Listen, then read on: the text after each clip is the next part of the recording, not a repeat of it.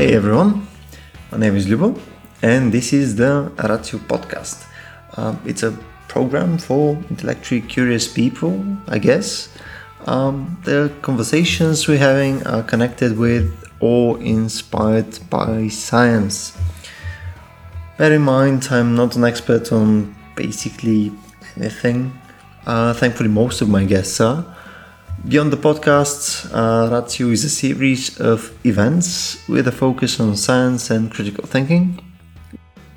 Pretty much trying to make science sexy again. This Sunday, we held our second big event this year. It pretty much turned out to be our biggest event to date in the past six or so years. We welcomed several interesting speakers, one of which was Dr. Stephen Goldfarb. Stephen is a particle physicist. Uh, he's working on the ATLAS experiment in CERN and is also ATLAS's outreach and communication coordinator. How fucking cool is that? So he has been um, he has been overseeing the worldwide communication for the Higgs boson discovery in 2012, and speaks to major popular science events basically everywhere. At our event, he spoke about his work at the LHC and topics such as dark matter, dark energy, those, you know, 95% of our universe we know nothing about. In the interview, we go to a bunch of crazy places, um, including fake news, politics, how to communicate science, how science is perceived by society, and well, there's there's also a bunch of Trump as well. So yeah, I hope you enjoy it. Um, I do apologize beforehand for the minor interruptions. It kind of turned out that laptops need power. Who knew? Um, well, I guess well, that's what you get after only a few hours of sleep after your biggest event. But yeah. Without uh, without further ado, I give you Dr. Goldfarb. Okay, this is literally the third try we're trying to record this. Let's not make any awkward jokes Okay. this time around. Let's just go right to it. right to the to the meat of it. Yeah, Here we maybe go. maybe we can get some puns during the, the talk. Yeah, Yeah, I'm gonna leave this to you. So um, we had we had uh, our eighth popular science forum yesterday, uh, where you were talking about um, basically your work and um, the what, what we call the dark universe, basically the missing pieces, or rather the pieces we haven't found yet in physics. Um, what were your impressions from the event? Well, the event was uh, uh, impressive to me. I would say I was very happy to see a completely filled filled room. Seven hundred people, I think you had. Yeah. something, just completely packed, and a lot of young faces, a lot of energy in there. People were asking questions. Uh, we could engage with the audience. Uh, and they seemed to really like the content, and the content was was terrific too because I, I got to learn. So it's not my usual physics conference where, where it's, you know, physics talk after physics talk. Here we had uh, a variety of different topics, all tied together by the importance of critical thought and of, you know, paying attention to what we put in our head, right? I think that was the, the general theme. So I, I, I enjoyed the environment. I enjoyed, enjoyed the whole thing. So you, you said critical thought. Do you think that critical thinking is important in general uh, for everybody? Is, do you think this is something uh, worthwhile as a type of goal for these type of events? Well, yeah, I think it's essential these days. And I say these days on purpose because uh, I mean it's it's incredible to me to think that after having gone from the Dark Ages to the Enlightenment, uh, centuries later, uh, we're marching in the streets for science. Uh, that's crazy. It's insane. We'd already had, you know, humanity had gotten to the point where we understood that science, scientific thought, the process of basing decisions on facts was the way to go forward. There's a lot of divisions in different governments around the globe. That's fine. It's healthy. People have different points of view on how to do things. But uh, this wealth of information and wealth of lies that we now get from the web uh, makes it so that there's people debating about data. And that's crazy. That's that's not healthy. That's insane. That's not what we're designed to do. Data is data. Uh, it's good to be critical. It's good to doubt when somebody presents something, especially these days. I'll underline that and put it in bold, especially these days. I guess all caps. That's what we do now, right? In bold. Uh, in bold. Um, you know, it, it is important to check and verify uh, information, and I think that's you know people always need to be doing that. And I, I learned a lot from the, this talk from the skeptics uh, ab- about that. That that is important. There is somehow at some point a stage where we need to realize that we have learned that two plus two is four, and it is four. And, and it's not a matter of belief. it's, it's something that we have learned as a, as a society that two plus two is four. And now we can move on to four plus four is eight. That's how our society advances. If we continue to have to rehash old things, old statements. Oh, gee, ice is melting. Does that mean something? Uh, if we keep having to rehash that, we're not going to go forward, and our society will be will be sunk. So I think events like this are essential to remind people, especially young people, to think critically and, and to be be aware of what information is, is valuable to them. So how do you suppose, uh, if we if we extend this topic a bit, how do you suppose we got there? I mean, why why are people doubting essentially facts, even like basic facts? Well, for example, why why the hell do flat Earth believers exist? They, they, they exist. They've always existed. Um, I think that's fine. You know, uh, when you go outside and you look around, uh, the Earth is flat. Okay, it is. You look outside, and and if you cut this podcast to only snip that out, I'll kill you. when you look outside, you know that's what you see. When you build a building, it's flat. That's because in the area where we are, the research that we do with our eyes uh, and our and our measurements, uh, it is. But then, as soon as you go further, you start to learn that the Earth is round. Bit by bit, lots more information comes in, and you realize, oh, what this means is locally it, seems flat. But as you go further, we, we've advanced. We've learned the Earth. In fact, we learned we learned that you know several thousand years ago that the Earth was round. We all knew that. Uh, you know, there's a shadow on the moon. So, you know, you know, I think that people have always you know thought back and said, and, and it's a good thing to do to say, really, you know, people are saying that the you know that the that the Earth is okay. Here's a good example. You know, they're saying that you know the, the, we're in a circular orbit. You know, people, and that was known. That was a known fact. It was a circular orbit. And then, you know, there was somebody who said, "Well, you know what? You have to put a lot of corrections in if it's a circular orbit. You know, maybe it's elliptical." So there are times where it is important for someone to doubt something that was fact. Uh, that the atom is the most fundamental component of nature was fact until evidence came about showing that it wasn't. Now you asked the question of um, why this is happening perhaps more now. Is it that people are doubting more? Uh, I think that doubt comes in when uh, you start to not trust your authority. Uh, much of the information that we give uh, as scientists in a sense, comes ad authoritatem. It says we, we have measured this. Now, uh, of course, I'm a scientist and biased, but you can trust us because the process is such that we, at least in my experiment, there's 3,000 people who are critical of the measurement. We check everybody's work.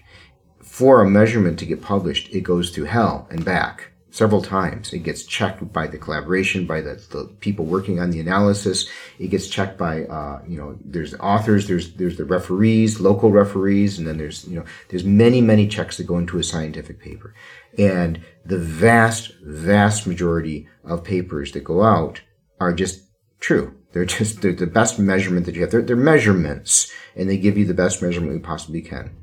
It doesn't mean they can't make mistakes. That does happen on occasion. We found faster than, than light, speed of light neutrinos. That happens, and then it gets checked, and very quickly gets rescinded. We find out, okay, that was that was wrong, and we're honest with that. The whole process is honest. So you think that's a group of people you can trust, but the topic is complex. You know, particle physics is complex. The world of quantum field theory is not intuitive. So we really are asking for uh, people who aren't experts in this, the vast majority of the world, to trust us in a sense. We want them to trust the process. We are very transparent. This is the process we went through to come up with our decision. And, and you know, please trust that in the papers we give you are the best we possibly can do. And there's other people checking them. So, so that, you know, that authority, I think people can feel secure with. And the same is true for experts in medicine as well. They're testing when they, when they have an adequate, uh, testing mechanism and, and a publication mechanism when they publish a result. You know, I think you have to pay attention to it. Um, when authorities uh, from governments abuse uh, their position and make statements that are not based on fact, they send us all backwards a long way. So when they come out and say, "I don't believe that," or "I, I know I, this is wrong," this is wrong for no reason, without giving evidence, you know, it was a time when I was young, we would sort of believe it. You know, if our senator said something, if our congressperson, our president, you know, if, if a prime minister, if they made statements, you know, you'd know there's a bias in there based on their politics, but not, there wasn't necessarily a lie about the data. You, you could somewhat trust politicians. A bit less than scientists, mind you, and we always checked, and we have the media to check. These days, I feel that we're losing uh, a lot of that. Um, the politicians, um, at least uh, in the, the, country I was born in, in the U.S., are feeling free to say out and out lies with authority, and they've learned how to polish that so it really sounds like what they're saying is the truth. And there's a whole branch of journalism that's not really journalism. So I think that was our real check, and that's a check all around the globe. Journalists are a check of democracy. These are people who are checking that are the facts correct. The the prime minister said this, this, and this. Well, we checked, and this is true, but that's not. That you know, we counted on journalists doing that, uh, and journalists they had the megaphones, they had the, the, the communication streams, the ability to to uh, be heard. Now they're in competition with a lot of other people who are not journalists. Uh, they have a platform, basically. They have a platform. The politicians have a platform or several platforms, and other people who have who are not honest uh, journalists, people or, or journalists who are paid by a large company that has a certain point of view that they want to get across, and they've gone to extremes. I mean, it, it was always true that networks, at least in, in the U.S., networks were always somewhat private, but they tried to be somewhat objective.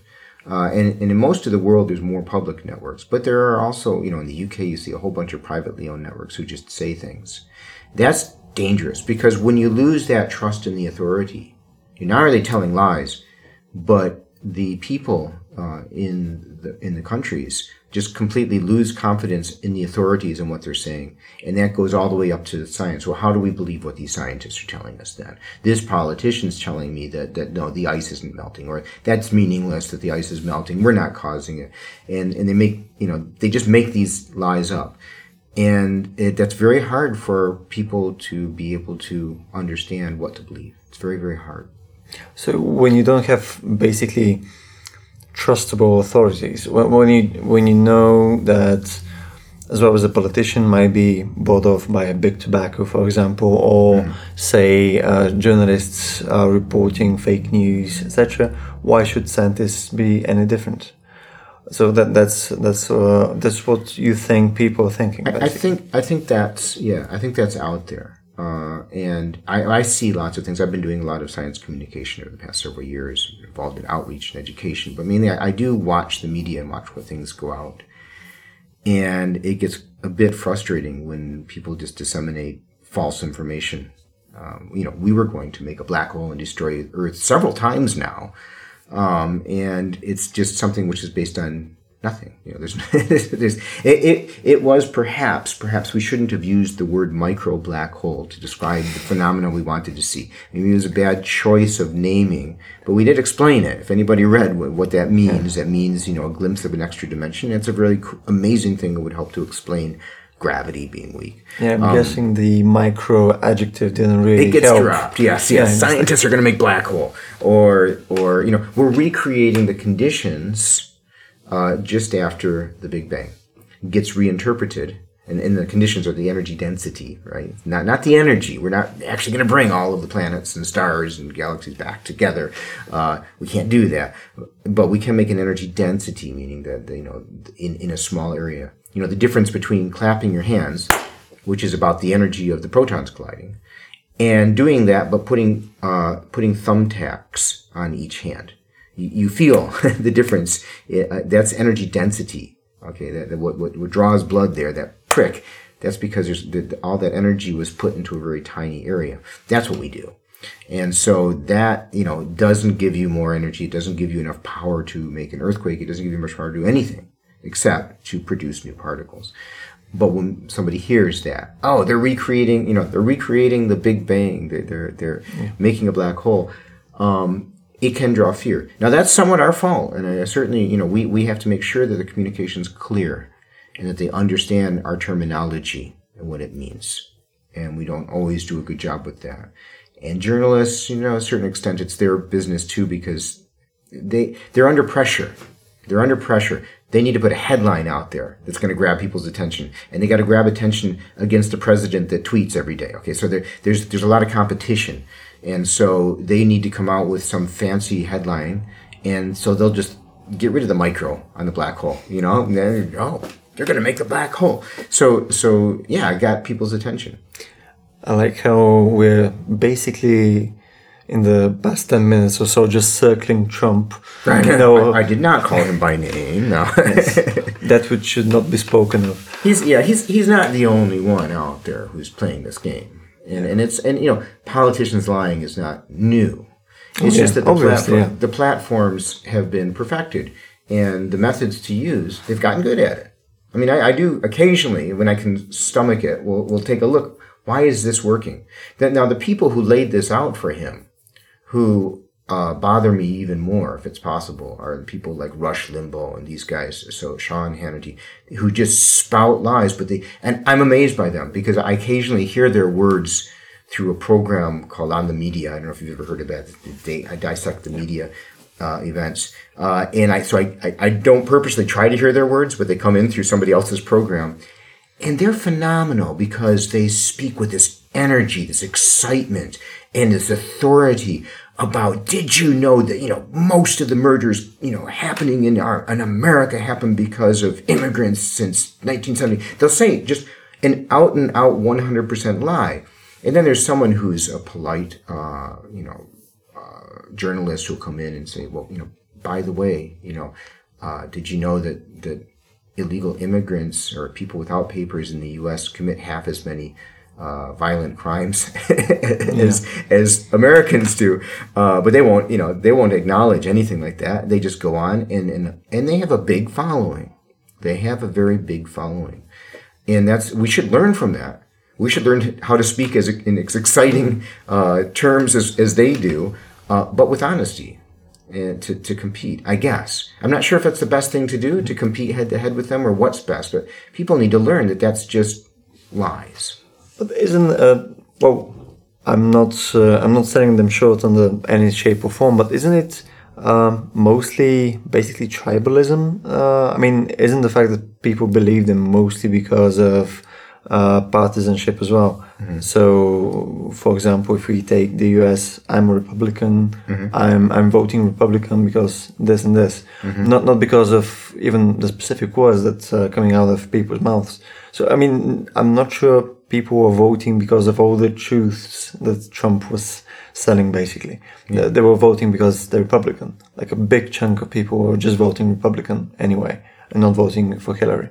Well, there, I mean, there are people like that. There are people who just go by the party line. Um, but there, there, were a lot of Republicans also who stood up, and there's still some Republicans standing up to saying this. I, we can't stomach this. Hmm. You know, I'm you know I'm obviously not a Republican, even though I, I, grew up in a city which is really Republican, and but I respect it. You know, I, I, respect having different opinions, and I think that's extraordinarily important in, in, in, a government, in any government. You know, there's always there's right and left and center and, and different opinions, greens, and, uh, and and that's good. But people should be arguing about uh, the policy that they want to enact based on facts, and that's where the real issue lies is that if you're just doing that, you're just uh, blindly following You're in your tribe. I'm going to follow this. What you're doing is you're saying, uh, here's my policy, period. I'm going to go with my policy.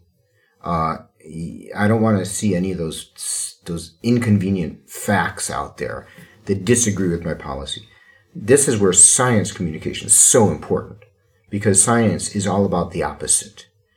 What's the data? Look at the data. What do they tell us? If the data suddenly told us that the ice caps were no longer melting, the temperature was cooling down, we would show that. Okay, there's, scientists have nothing to gain by saying that, that, that you know the sky is falling, that, that, that, that, the you know the solar that the, the the planet's heating. We have nothing to gain by that.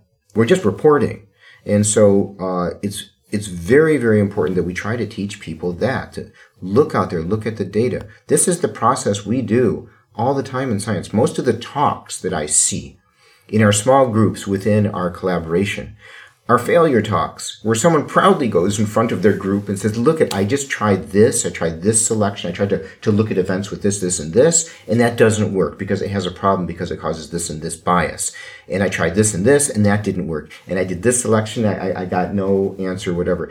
And, or, or they'll just say, or, or my jobs didn't, you know, run. They will, we will report. We, we go uh, from failure to failure happily it's, it's just trans. We need that transparency where, where, where you're not, you know, I would like, frankly, for uh, politicians who are representing me, so people who are trying to govern, you know, we need to give them the slack to be able to come forward and say, look at, this was my policy.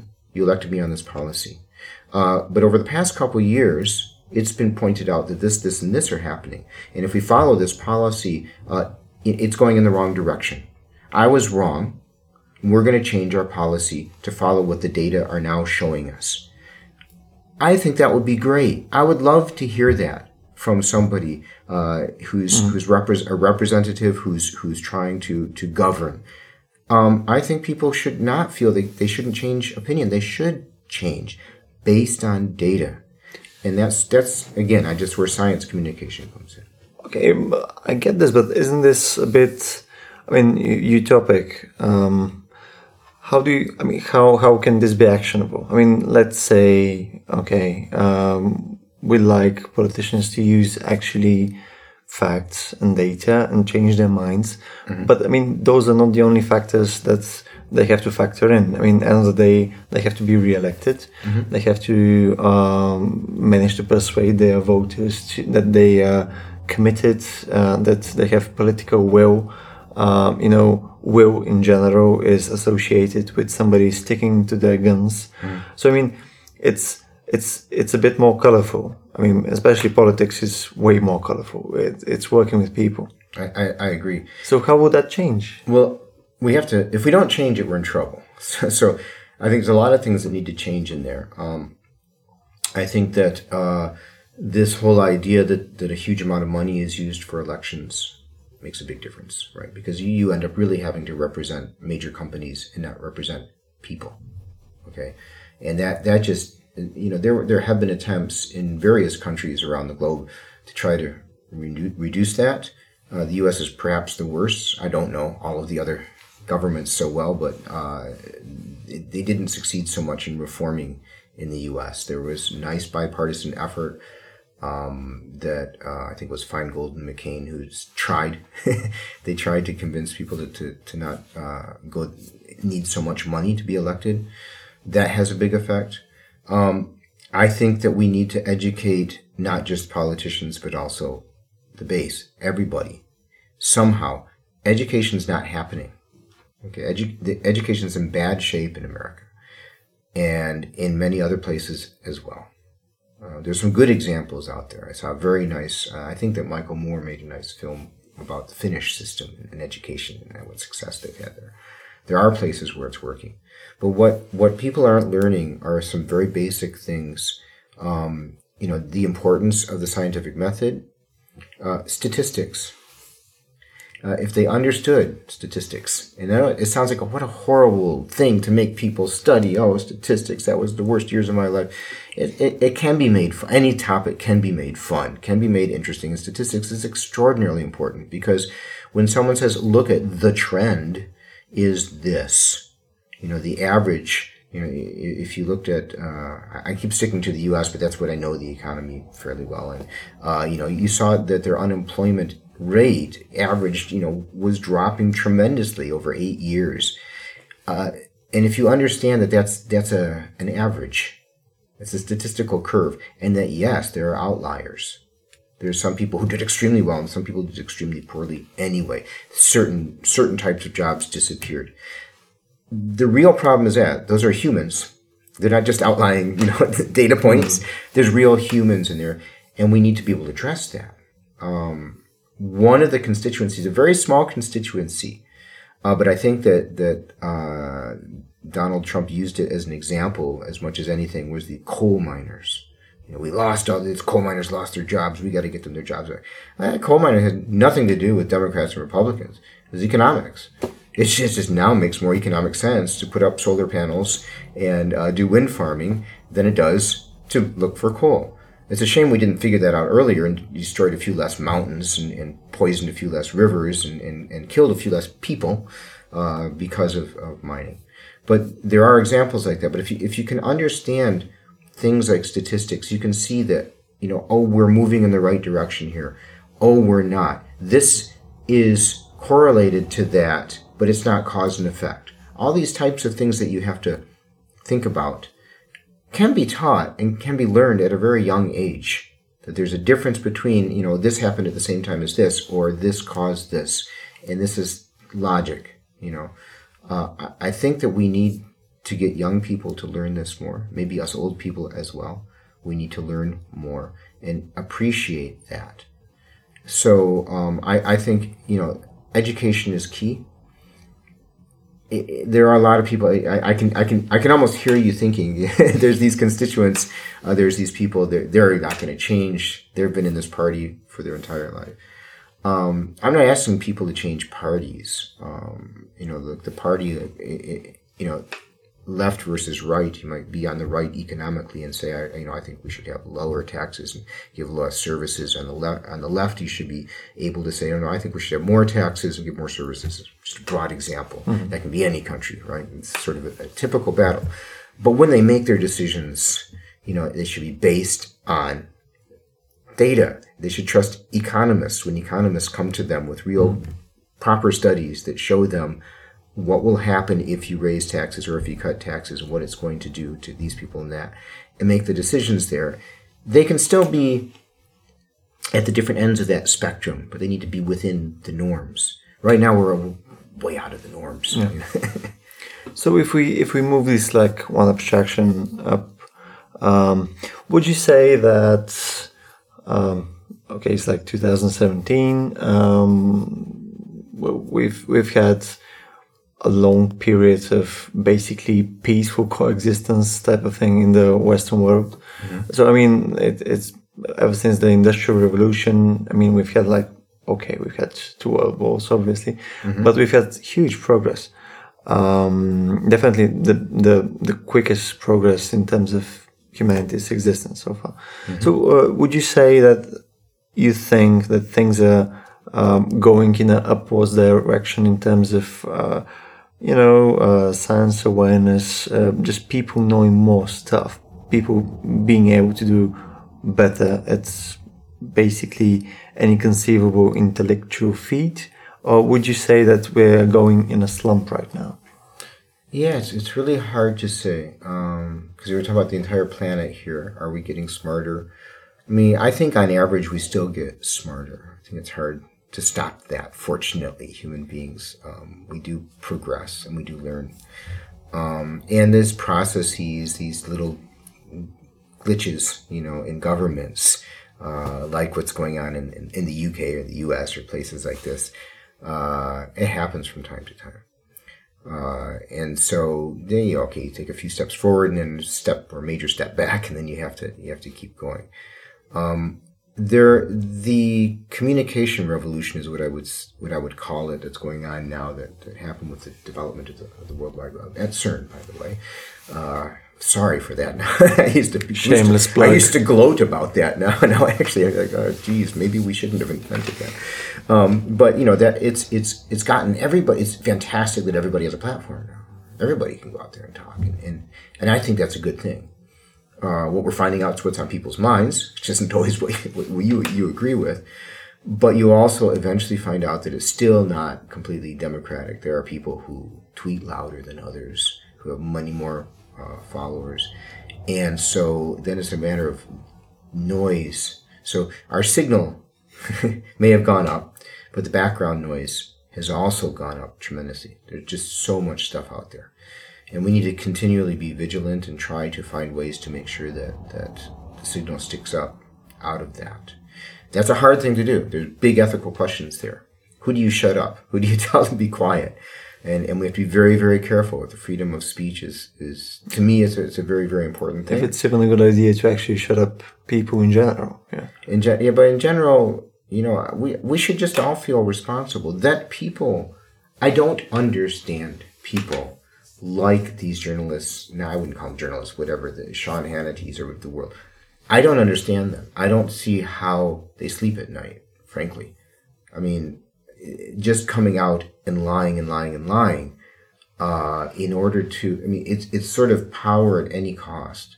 I think that's sort of the trap that that you know the Republican Party in the U.S. fell into. They started embracing these these extremes just to try to stay in power and to get power, and so they sort of started sleeping with the Tea Party, and they started you know it got it got worse and worse. And we have white extremists, uh, we have Nazis basically uh, getting power. That's insane. That's insane. We've been through that. We don't need to do Dark Ages. We don't need to do 1933 Germany again. That was recent, even. I mean, it, it's Yeah. within the lifetimes of actual people alive right now. Yes, yes, and and that's something I take to heart. You know, my my own father uh, came across the English Channel in June of 1944, and he came over here uh, to rid ourselves of megalomaniac who was saying, you know, that people who aren't like us need to be eliminated. Now we're not yet at that state, but you know, I used to always wonder uh, when I heard about it, when I learned about the Holocaust and all of these stories, in my mind, it was like, oh, come on, how could this possibly have happened? How did people allow something which is clearly a, a completely stupid idea uh, that there are people who have different values, you know, or who are valued differently than others? People are these people are correct and these people are wrong, and we should get rid of them. How on earth did anything like that manage to happen in the 1930s? I mean, by then we were relatively intelligent, right? Um, and but now these days I start to understand more and more. It, it sneaks in on you. Uh, what's going on in the U.S. is sneaking in, and uh, it's getting more and more extreme. You have, uh, you know, there's a lot of we love our guns in America, and unfortunately, that's that's just been a number of mass shootings uh, has been insane. Uh, there's been one every week or something, or more than that. There's a tremendous number. Uh, the Guardian did a nice article on this. How many men? It's, it's, it's insane, right? We just had one by a guy who's from Uzbekistan, and suddenly there was terrorism. Within a week, there is a guy in some small town in Texas. Does a horrible shooting, and the word terrorism is never used. Okay, the, it's just some sad event that happened. It's something we have to try to understand. A guy from Uzbekistan is also a person who went through something, and and you know, I wouldn't. I'm never going to defend these people, but you've got to understand the cause. What's going on? What's making people go to these extremes? Uh, so, you know, trying to state lies that the people from different areas or different colors or backgrounds are different, and and therefore we should keep them out goes completely against the Western world. The Western world's always been, hey, we embrace refugees.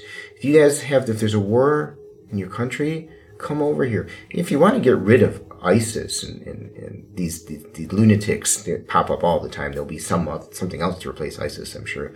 Um, the, the Taliban, etc. If you want to replace them, just welcome, welcome the refugees come on over. You know, you're going to be here. You're going to be free to, to practice your religion. You're going to be free to um, Uh, as long as you take part and you follow our rules, uh, we're going to make you a part of our society. If you do that, you get rid of all reason for these guys to exist. Okay, it completely undermines their concept. You're not making it a war. If you say no, we're going to be at war, then that's exactly what they want. Okay, but um, let, let me just be a bit confrontational on this one. So basically, in the uh, in the EU, we kind of did that. Um, so I mean, w- we don't have the benefit of an ocean between uh, you and ISIS.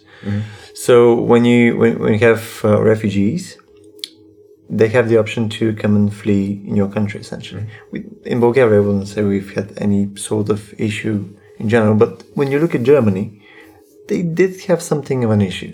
They can't really in, enforce what you're saying as their values and their requirements, their rule of law, basically.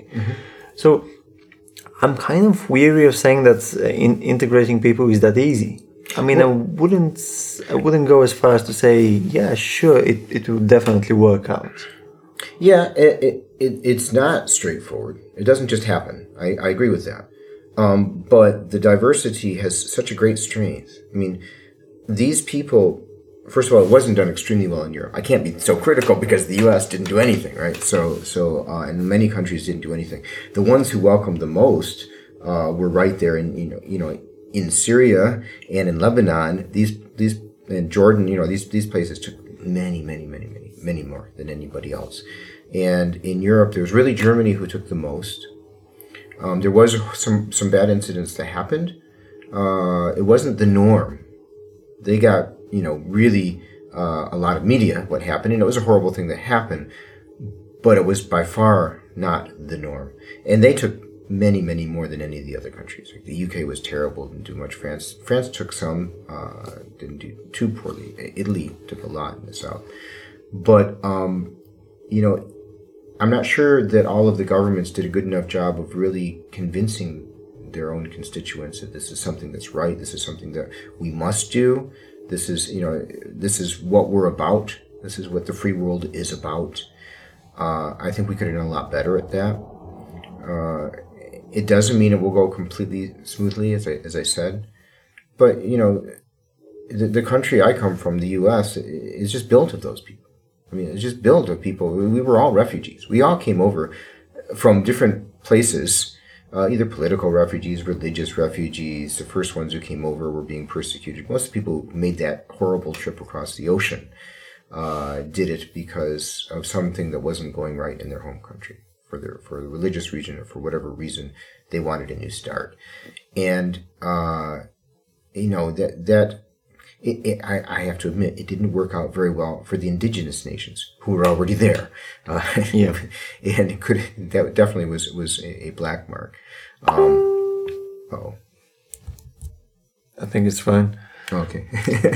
um, so so yeah, it's not always perfectly smooth, but the strength that that country gained uh, because of this diversity by welcoming people from different areas was immense. You know, America went from nothing to becoming a world superpower. And I really claim that really a, an important reason for that was the fact that they had this diverse group of people from you know all over the world who learned to to to work together. And Europe was still in the stage of of being in clumps, each country being one particular you know part of a religion you know, even if they were all Christian, there were there were Catholics versus Protestants. There was different. There was still sort of, um, in a sense, they were fighting, and there were old historical wars that continued for some time. Uh, the U.S. didn't necessarily have that. Um, you know, it's not all perfect. I agree. I just come from you know coming from CERN, where we have people from the entire planet who are working there and who are driven to do something together. And maybe that was the secret to the US in its early days was they were just driven to make a better place. And so they had a commonality. And so it was, you know, and they needed each other to succeed. That's the recipe we have at CERN. Uh, when we have an experiment, uh, we all rely on each other. That I worked on the muon detector, and somebody else worked on the calorimeter, and somebody else on the trigger system or software, etc.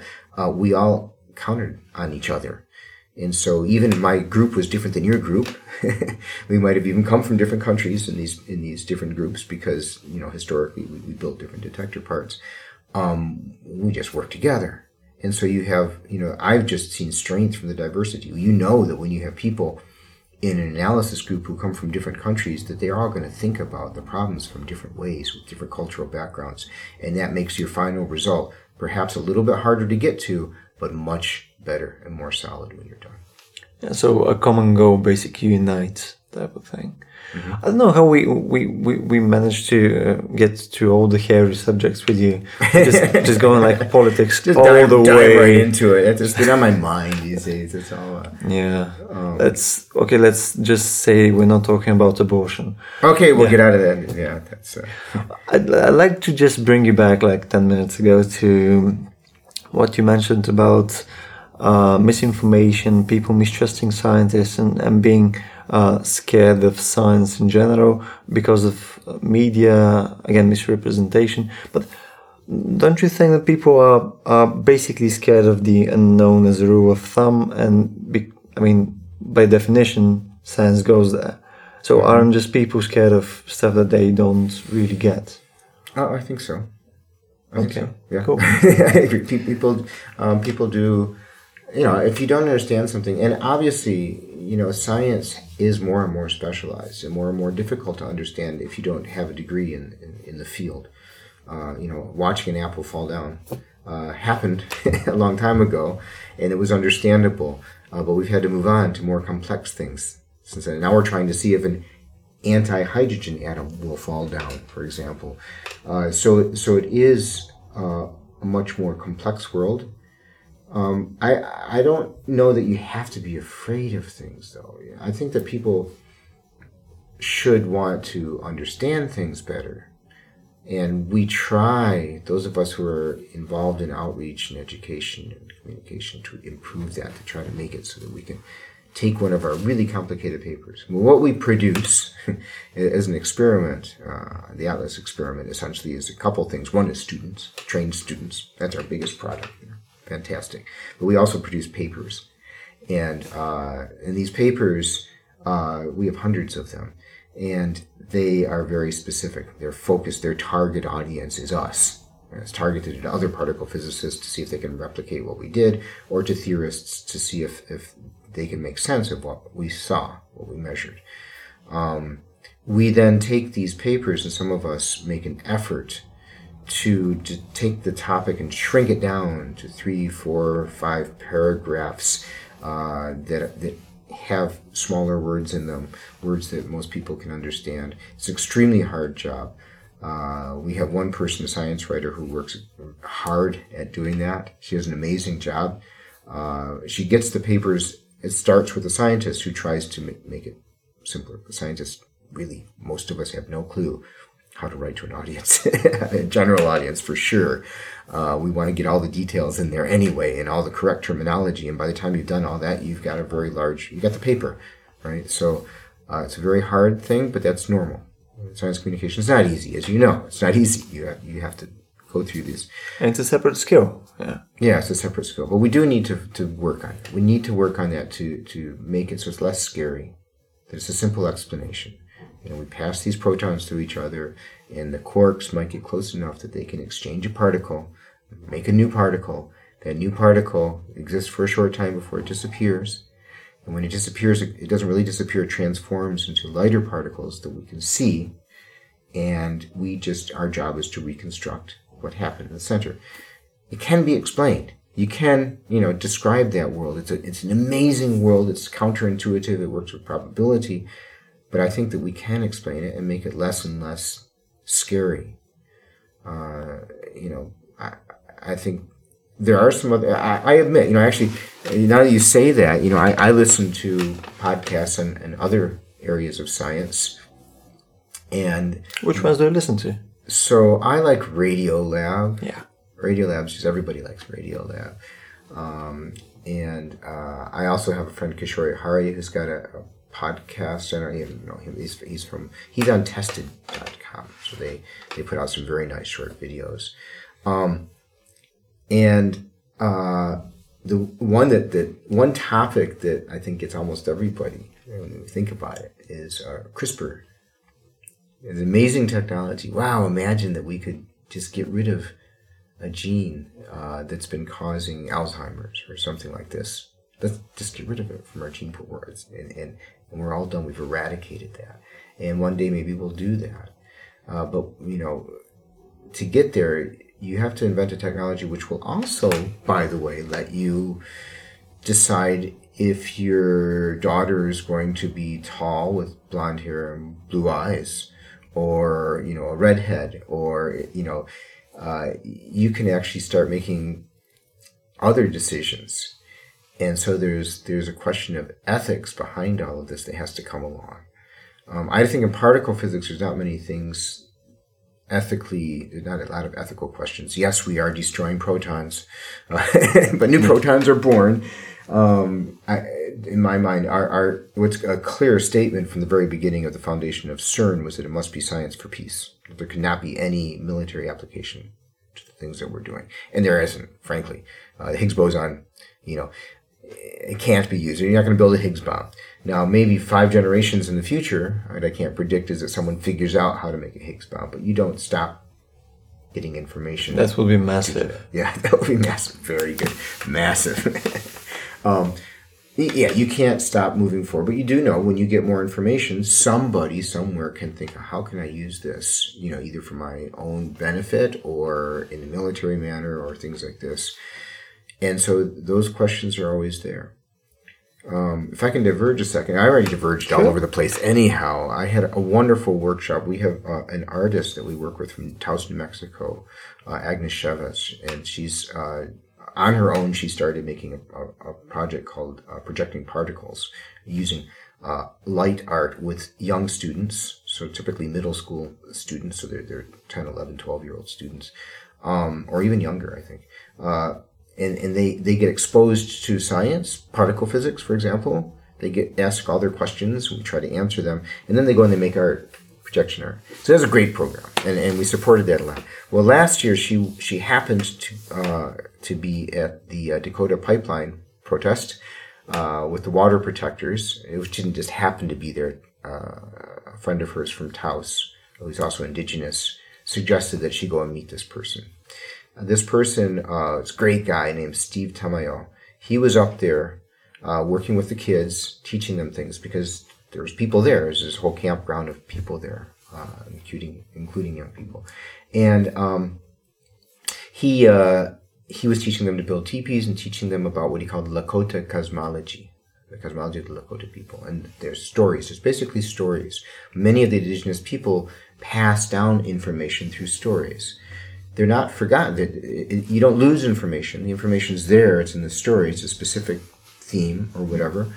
So he, he was doing this, and I got very intrigued. Agnes came to me. and She said, yeah, "He's doing cosmology too, Steve. You know, you always like to talk about cosmology." as "Well, that's a bit different, isn't it?" So so she had us come together and, and teach a workshop to these kids, and we both got there. We're looking at each other and saying, "What do we have to do with each other?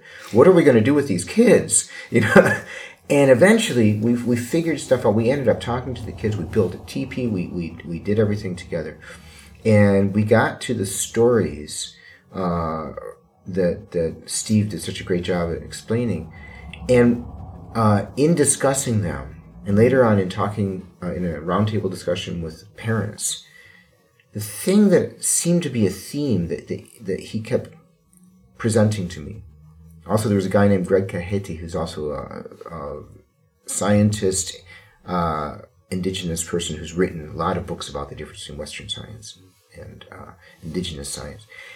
And what we, I, I, sort of learned, of course, Greg wrote this down in the 70s and he was an expert at it, but what I finally in my slow head figured out was that what these peoples were, were doing, and many other people I think around the world did this, was they would um, not allow science, uh, a, uh, a specific measurement or a specific thing, an invention, let's say, to be disseminated to the people before the elders could think of the ethical implications. Now, I'm, I'm doing horrible injustice to, to what Greg, the work of Greg and the work of Steve and broad, you know, it's terrible what I'm doing, but I, this is my understanding, okay? Um, but that's what I saw in there was that, you know, Western science has a particular recipe. It's very successful. There's mathematics involved. We communicate with mathematics. We, we see something, we, we test it, it works, it doesn't work, and we measure it and we come up with a theory, and it goes very fast. It's, it's, it's beautiful. I never want to stop that. I think it's great. But what's lacking in there was, and has been, I think, in many cases, that link, that, that, that bit of brakes that are applied to say, oh, hold on, okay, now what are the ethical implications of what we're doing? I think Western science can learn a lot from that and add that into it without slowing itself. You just bring it in. You need to have people who are thinking about it, who are working on it, what the ethical implications. And certainly people like those working on CRISPR, it, it's thrown in their lap. You know, you've got these, what are you going to do? Uh, people working on the logic of uh, self-driving cars.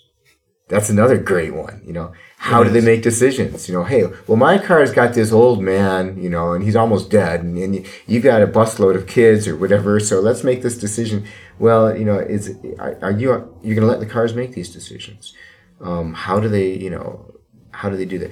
It, it it seems they aren't going to. There there are setting up a set of rules for that, but you've got to, you know, with new technology, and, and I think that's what people are afraid of. The technology will drive the decisions as opposed to us making the right decision.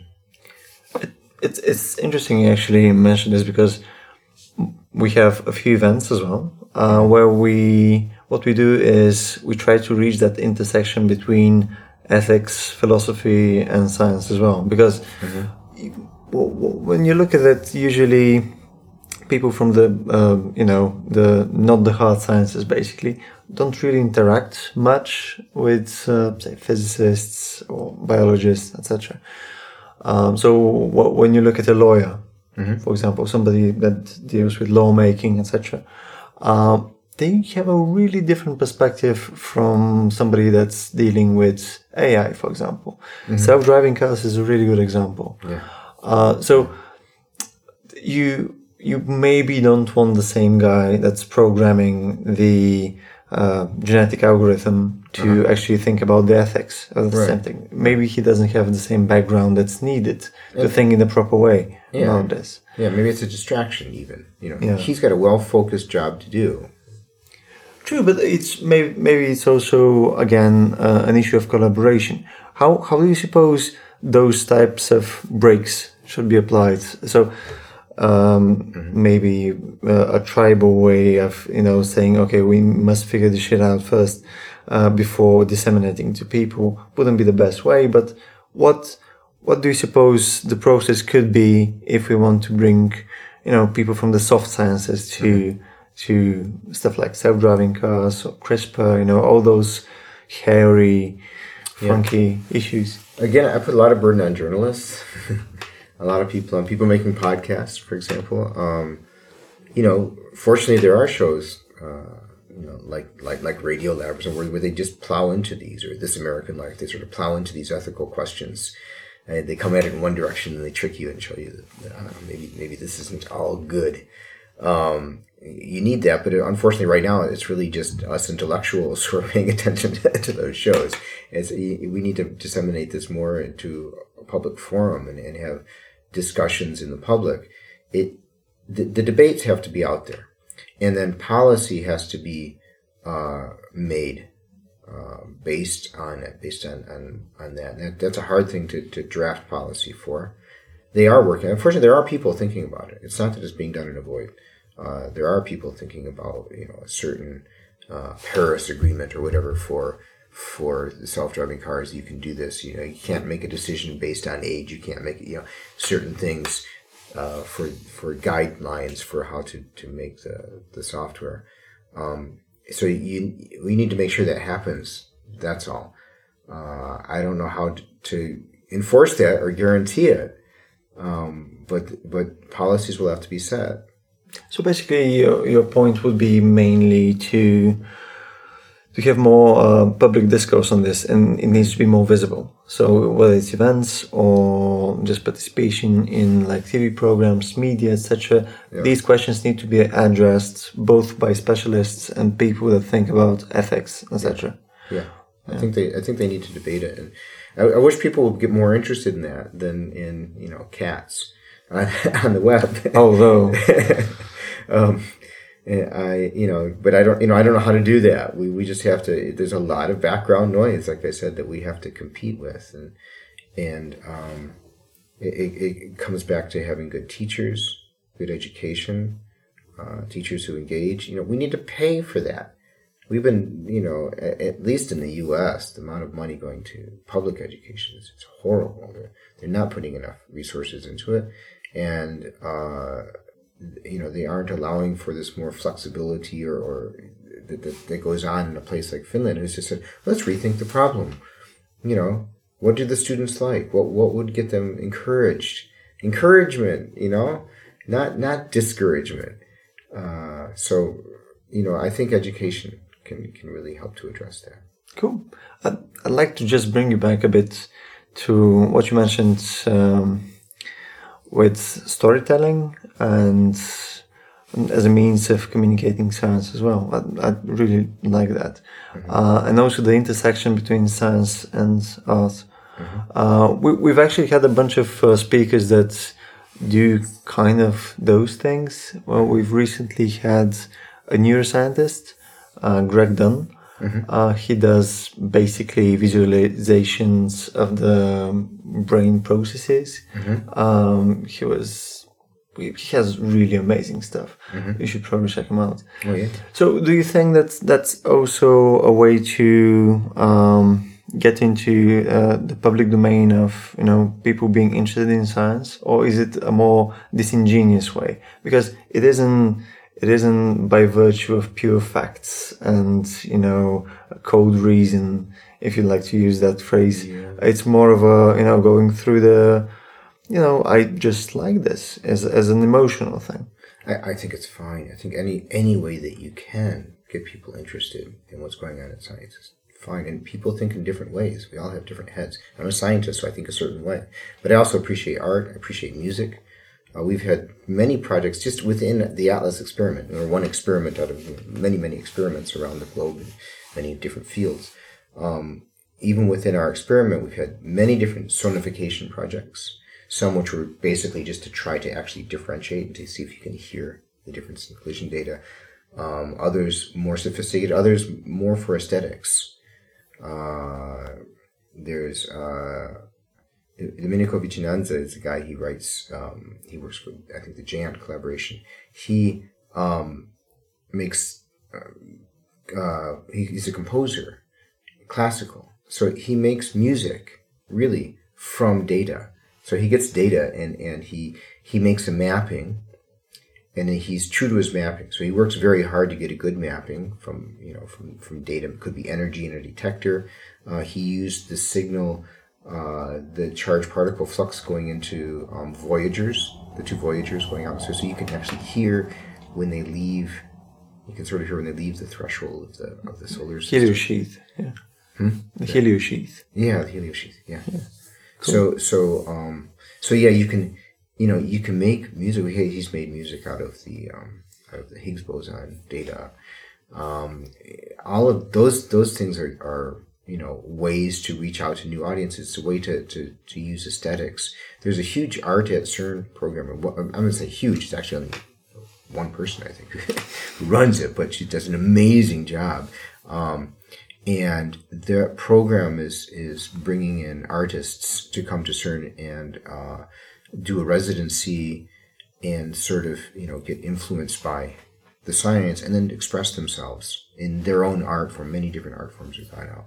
These things are great. I mean, the science and art. You know, as I said, you know, I, if I remember right, at the end of the Dark Ages, uh, we we had enlightenment and we embraced science and art. They're the same thing. It's it's it's just expression expressed differently. It's people who look at the universe, they look at the world around us, try to understand it, interpret it, and then express that uh, to the rest of us.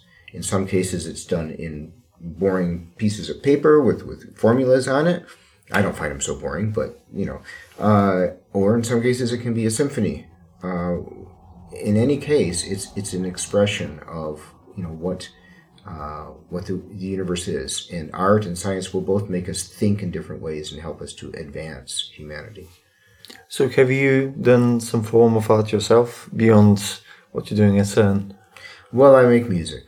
I like Okay. to make music. So I have a, I have a blues band, and it's more uh, a, a, I, it's a distraction. It's just something to enjoy. You need to do something. I think everyone needs some sort of hobby, and, and um, we've been together for a long, long time. I think 1994 we got together when I was about three years old, and uh, we we um, uh, we're still making I'm making music this this Friday night at the Mr. Pickwick Pub in Geneva. Uh, We're coming. yeah, you're coming. All right, we'll see you there. The Canettes Blues Band. No, it's it's it's a lot of fun. It, it is a lot of fun. But in, in almost any time you do something like that, uh, there are skills that you learn. The skills I've learned with my band. Uh, I've held held a band together for a couple decades. I learned management skills, which basically what I've learned is you have to listen to everybody. Okay, that's probably the best rule you can ever learn in management. You learn management skills, and uh, you you learn actually the other skills I've learned has been um, able to being able to present. Uh, helped me tremendously in communication. To be the ability to look at an audience and see you know if they're with you or not, and it's often not the case when you're doing science. You, know, you see little glassy eyes there, uh, you know, uh, and you try to you learn how to avoid that and to be engaging uh, with an audience. So I, I like to sing. So so in that case, it's, it's it's that thing. I have to try to get them engaged, and if I'm failing, I need to find a way to get out of that and get to something that works. So I, I think you know it, it's probably true for any hobby. You learn something about uh, your your job by, by doing a hobby, and it's fun. Yeah. Would you say that um, going to something that gets you out of that, I don't know, uh, comfort zone or doing something that's more related to talking to people in some shape or form, be it music, be it, I don't know, public speaking in the uh, some shape or form or media, uh, would help science communicators in general? Would that be a reasonable thing to look into? Yeah, I, th- I think sure. Um, any any way that they can learn uh, to improve, you know, the, the story. I learned a tremendous amount working with my friend Steve about storytelling. Storytelling works, you know. Um, yeah, any skill set that you can that you can learn that, that can help you to express when you when you can go and tell a story about something that was recent in the news and then relate it to the science somehow. Uh, you need those little hooks. I've learned that over time. You really need to find some little hook that will bring someone in and say, you know, it's just like this. You know, you know the, the the color of Donald's face looks exactly like this. You know, plot here. I, I would never say that, but uh, you know, it's something that you, you, you always have to. Communicators can always learn how how to how to improve. Okay, so uh, we're literally just hitting the one hour mark. Okay. Let me just uh, uh, do a quick one with you. Of course, it's going to be the, the, the worst question you've ever had. Okay. Um, nah, it won't. So, uh, at the event, we had a really funky question about something related to uh, passage of time and DNA and like crazy stuff. Okay, so Crazy let me let me just boil it down a bit. Okay. Just uh, Bring it more crazy. Bring it back again. Okay. I wouldn't say more crazy, but uh, what what what is the passage of time according to you? Uh, like a simple definition that you can give. A simple definition. And what will time? Well, simple. You guys are asking a scientist because I'm, I'm going to tell you. Well, there's four dimensions, and time is one of those dimensions.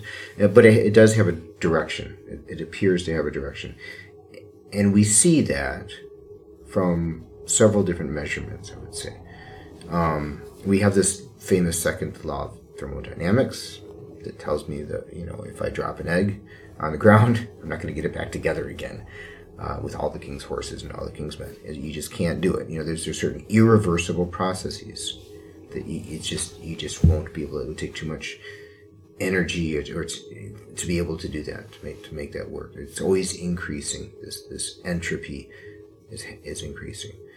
Um, that's one of the things that tells you there's an arrow. Uh, the other thing in uh, particle physics, we see um, something called CP violation. Um, that's oh really? um, what it what it means essentially is that uh, there's certain particles uh, which will decay uh, to uh, matter a little bit more than antimatter. these are B quarks. We see this happening there, and so uh, they they sort of um, they they they uh, cause an imbalance there. I mean that's very interesting for us. Normally we see perfect balance. We, see symmetry, exact symmetries, uh, but uh, in this case, it's not reversible. You only really go in one direction. It's interesting to us because uh, we are trying to understand now why uh, there's no antimatter. Uh, naturally, we don't see any anti galaxies or anti stars out there in the universe. It appears that after the Big Bang, all the antimatter and matter annihilated, disappeared, made energy. But there was an imbalance because, well, there's some matter that exists, some powder or whatever that makes up the universe. That's us. Okay.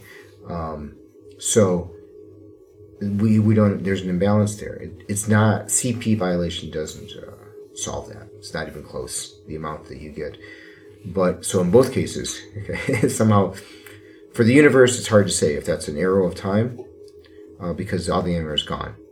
So it doesn't say much. But for this CP violation, you do have an arrow of time. You, you can't do anything about it. I think I mentioned uh, during uh, during the event that there an interesting thing with our field uh, in particle physics was that in many cases you can express particles, antiparticles, for example, as a particle going backwards in time. And you can express the equations exactly the same way. So a positron, which is a positive electron, uh, can. Okay, so so just a brief interruption here. So uh, we were talking about uh, the arrow of time, mm-hmm. and okay, so I want to expand the question a bit.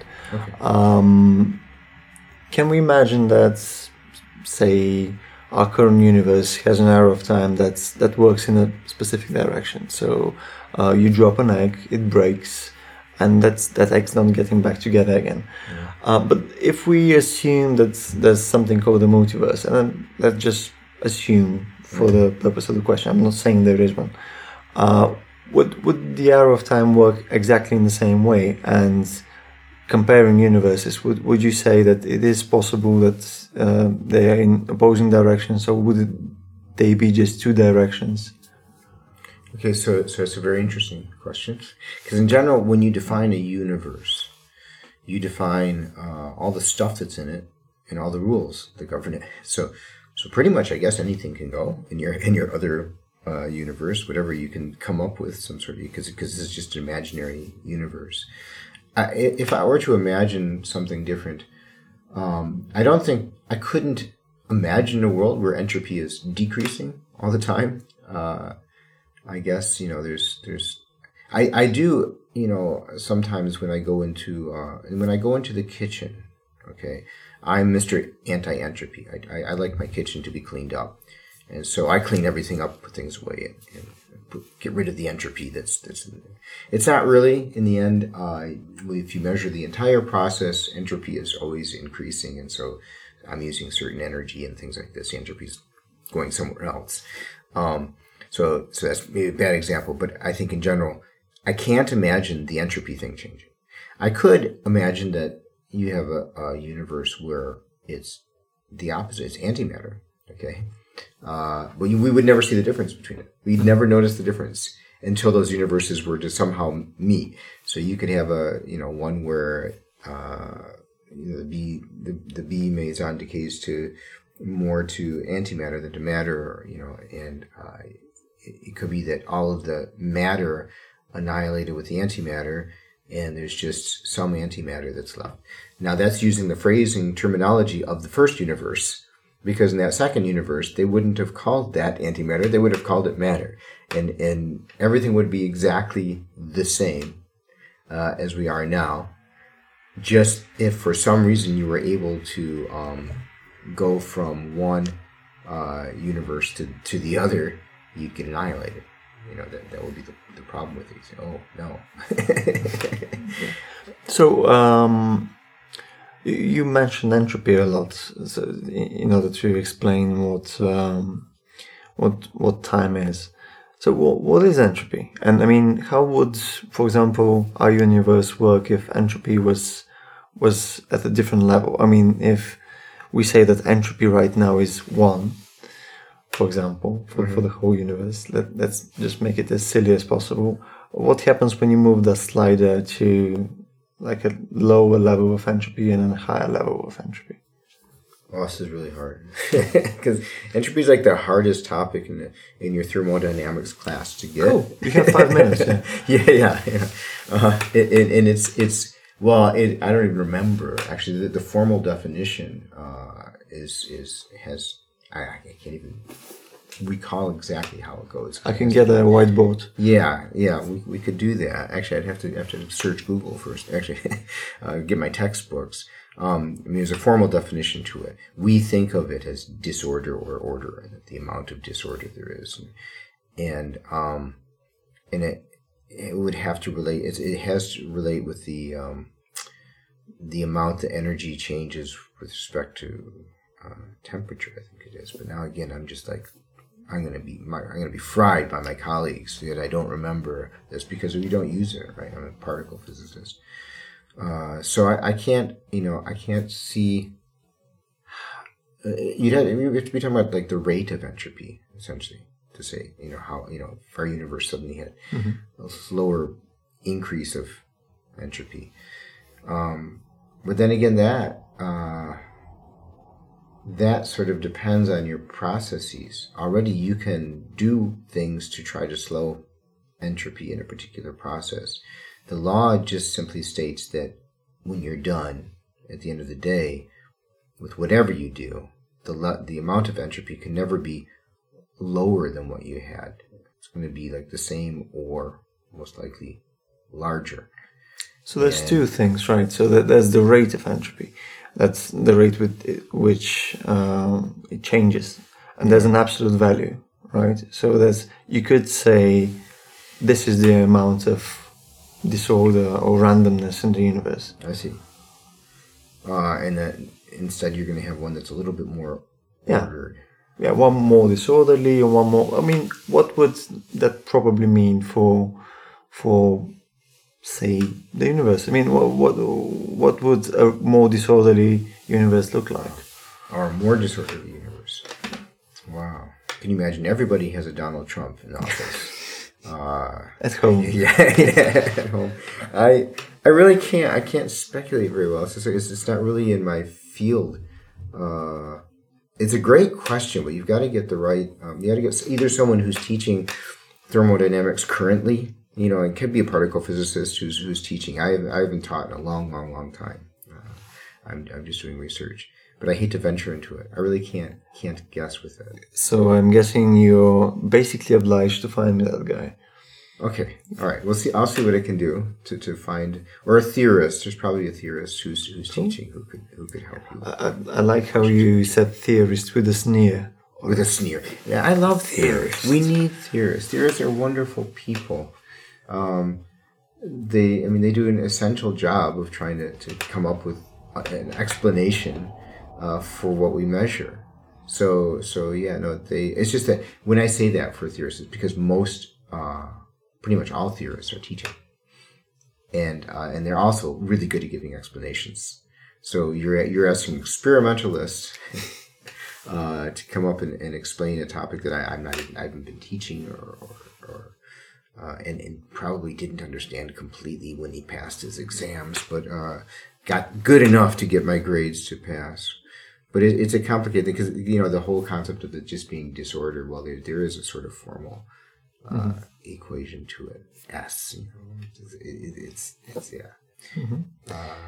Okay, so um, let's let's leave at that note where I uh, managed to fumble you a bit Okay. and say that one hour and ten minutes was basically more than enough, and you were really generous And then your ten time. minutes can be cut off so easily, no problem. I know, but you know, I mean, it's it's almost nine, and we should get some food. Absolutely. Okay, Steven, thanks a bunch for taking the time and coming to Sofia as well. Uh, you totally didn't have to do it, but you did it anyway. Oh, it was a pleasure. Thanks a thank, bunch. thank you for the invitation, uh, getting me out here. Uh, I'd never been to Sofia before. I enjoy it. It's And you never place. will be again. Ah, that's not necessarily true. Actually, there are people who are uh, working on getting me over here, perhaps, perhaps in the summer even. Oh, that's really cool. There's they're they're looking at it. Uh, we're going to see what happens. Cool, There's some cool. ideas afoot to to actually try to bring music and science um, together. I think we uh, can figure something out. Something. I think it'd be fun. Okay. Oh, thanks again for joining. My pleasure. Thank you for listening to our conversation with Steven. If you're interested in meeting speakers like him in person, our next Popular Science Forum will take place on the 9th of June 2018 in Sofia. Tickets are already on sale. Find out more about the things that we do, visit our website ratio.bg or ratio.bg on Facebook. Till next time.